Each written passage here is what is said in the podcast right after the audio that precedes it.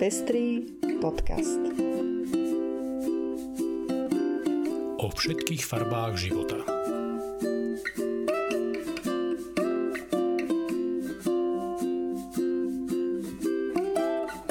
Vítame vás pri 60. vydaní Pestrých správ. Toto sú informácie, ktoré prinášame. Návrh zákona o životných partnerstvách v parlamente neprešiel. Evangelická cirkev v Nemecku odškodňuje obete sexuálneho násilia. Do druhého čítania prešiel v parlamente návrh Záborskej na obmedzenie práv žien. Počet žien vyučujúcich Korán rastie. Európsky parlament prijal uznesenie na podporu texaských žien a ich práv. V Štokholme udelili ceny za ekológiu a boj proti sexizmu. Ja som Lucia Plaváková. A ja som Ondrej Prostredník. Nájdete nás aj na portáli Patreon. Ďakujeme, že viacerí nás už podporujete a tešíme sa, že vám záleží na šírení osvety v oblasti ľudských práv a ochrany menšín. Ak sa chcete pridať k našim podporovateľom, nájdite si náš profil na patreon.com. Srdečná vďaka a príjemné počúvanie. Po niekoľkých hodinách homofobnej rozpravy minulý týždeň poslanci a poslankyne odmietli návrh zákona o životnom partnerstve. Nebolo by to ani tak prekvapivé, kým sa nepozrieme na konkrétny zoznam hlasujúcich. Za hlasovali len 7 poslanci a poslankyne, konkrétne Tomáš Valášek, Vladimíra Marcinková, Peter Osusky, Miroslav Kolár, Andrej Stančík, Juraj Krúpa a Jan Benčík. Všetci ostatní boli buď neprítomní, zdržali sa alebo hlasovali proti. Toto je smutný obraz o súčasnom parlamente. Keď som samotnú rozprávu počúvala, bola som skutočne zrozená. Toľko nenavistných prejavov pokopia sa len tak nevidí. Aj to je však jeden z dôvodov, prečo je dôležité, aby aj v tomto ultrahomofobnom zložení parlamentu odznievali návrhy zákonov na podporu LGBT ľudí. Nikdy nesmieme mlčať, keď sa voči, voči akýkoľvek skupine obyvateľstva pácha neprávosť. A táto trvá už od vzniku Slovenskej republiky, takmer 30 rokov. Evangelická cirkev v Nemecku chce zjednotiť postup a mieru odškodnenia obetí sexuálneho násilia. Hoci jednotlivé cirkvy v rôznych spolkových krajinách Nemecka už majú svoje úpravy, teraz sa dohodli na jednotnom postupe. Cieľom je transparentné a porovnateľné odškodnenie obetí na celom území Nemecka. Podobnú zjednocujúcu úpravu prijali aj diecezy katolickej cirkvy na území celého Nemecka.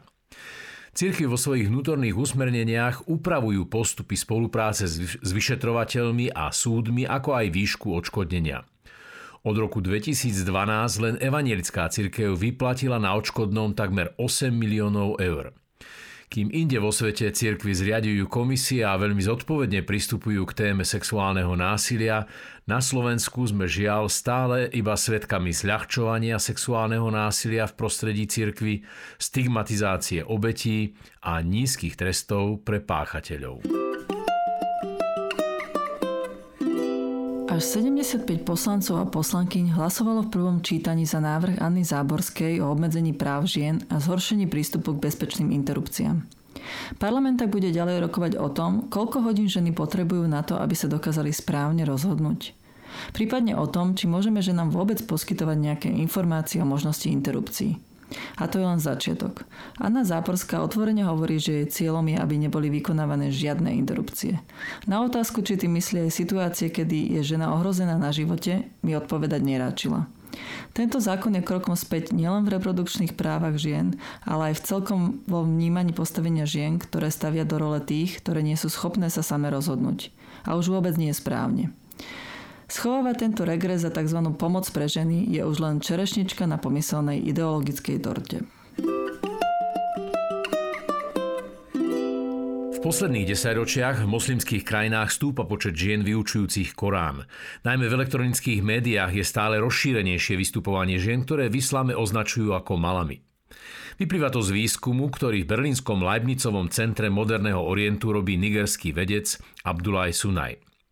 Jednou z takýchto učiteľiek je aj Malama Sakina, ktorá pravidelne vystupuje v Makarante, škole Koránu pre ženy. Sama ju založila ešte v roku 2014. Hoci v začiatkoch boli malami akceptované len ako učiteľky, postupne sa ujímajú aj úlohy kazateliek. Pre mnohé smery v islame je to dosť zásadná zmena a mení vnímanie postavenia a úlohy žien v moslimskej kultúre. Ak, ak by sme však chceli za týmto trendom vidieť vplyv feminizmu, bol by to omyl. Jasné patriarchálne usporiadanie spoločnosti sa tým vôbec nemení. Ako hovorí Malama Sakina, úlohou ženy je byť matkou a o všetko ostatné sa má postarať muž. Federálny sudca štátu Texas Robert Pittman vydal rozhodnutie, ktorým predbežne nariadil zastavenie vykonateľnosti texaského zákona, ktorý prakticky zakázal interrupcie. Pittman uviedol, že prijatím zákona bolo ženám nezákonne zabránené vo výkone kontroly nad ich vlastnými životmi spôsobmi, ktoré sú chránené ústavou. Zástupca Texasu už rozhodnutie verejne komentoval a uviedol, že sa proti nemu odvolajú. Viac ako tucet štátov prijalo v USA podobné zákony zakazujúce interrupcie po tom, čo sa dá pozorovať aktivity srdca plodu, štandardne okolo 6. týždňa. Tieto však boli federálnymi súdmi pozbavené účinnosti s odkazom na známe rozhodnutie Roe vs. Wade, v zmysle ktorého sa garantuje právo na prístup k interrupcii do momentu samostatnej životoschopnosti plodu, štandardne okolo 22. až 24. týždňa.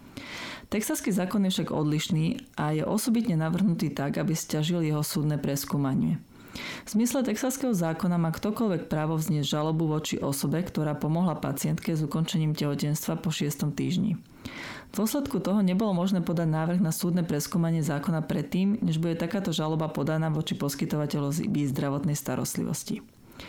Európsky parlament v nadväznosti na rozhodnutie federálneho súdu prijal rezolúciu, ktorou vyjadril solidaritu a podporu ženám v Texase, zdravotníkom a zdravotníčkam, mimovládnym organizáciám a tým, ktorí sa angažujú vo veci právnej zmeny nedávno prijatého zákona.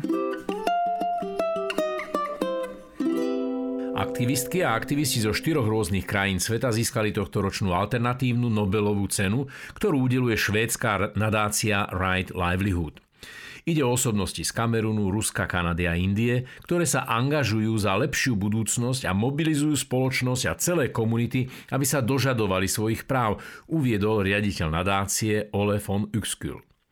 Cena je dotovaná sumou 98 tisíc eur. Medzi ocenenými je 57-ročná kamerunčanka Vandu, ktorá bojuje proti manželstvám mladistvých a proti sexuálnemu násiliu, Vladimír Sliviak, ochranca životného prostredia z Ruska, ktorý bojuje proti ťažbe fosílnych palív, Freda Hewson z Kanady, ktorá sa zasadzuje za pozemkové práva pôvodných obyvateľov. A indickí právnici Ritvik Dutta a Rahul Čudhari, ktorí bojujú proti nad- nadmernej ťažbe dreva a znečisťovaniu vôd. Nadácia obdržala v tomto roku rekordných 206 nominácií z 89 krajín. Laureáti si cenu prevezmú 1. decembra v Štokholme. 12.10. od 14.00 do 17.00 sa v Košických kasárniach Kultúrparku uskutoční stretnutie ľudí, ktorí chcú prispieť k vytváraniu inkluzívnych riešení pre kultúrne priestory a podujatia v Košiciach s cieľom sprístupnenia kultúry rôznym skupinám so sťaženým prístupom. Najmä seniory, seniorky, zdravotne znevýhodnení ľudia a marginalizované skupiny. Ak budete v tom čase v Košiciach, môžete sa zapojiť a prispieť k dobrej veci svojimi nápadmi. Lesk a bieda občianskej spoločnosti to je názov diskusie, ktorej druhé kolo organizuje Záhrada Centrum nezávislej kultúry v Banskej Bystrici. Bude venovaná dôležitosti výchovy a vzdelávania pre občianskú spoločnosť a otázke, prečo by sa malo v školách viac hovoriť o porušovaní ľudských práv na Slovensku, feminizme či spoločenskej, rodovej, ekonomickej a klimatickej rovnosti a spravodlivosti. Diskusia sa uskutoční v stredu 13. októbra o 18. a môžete ju sledovať fyzicky v Banskej Bystrici alebo online na Facebooku Záhrada Centrum nezávislej kultúry. A to je už všetko z dnešného vydania Pestrých správ. Do počutia o týždeň.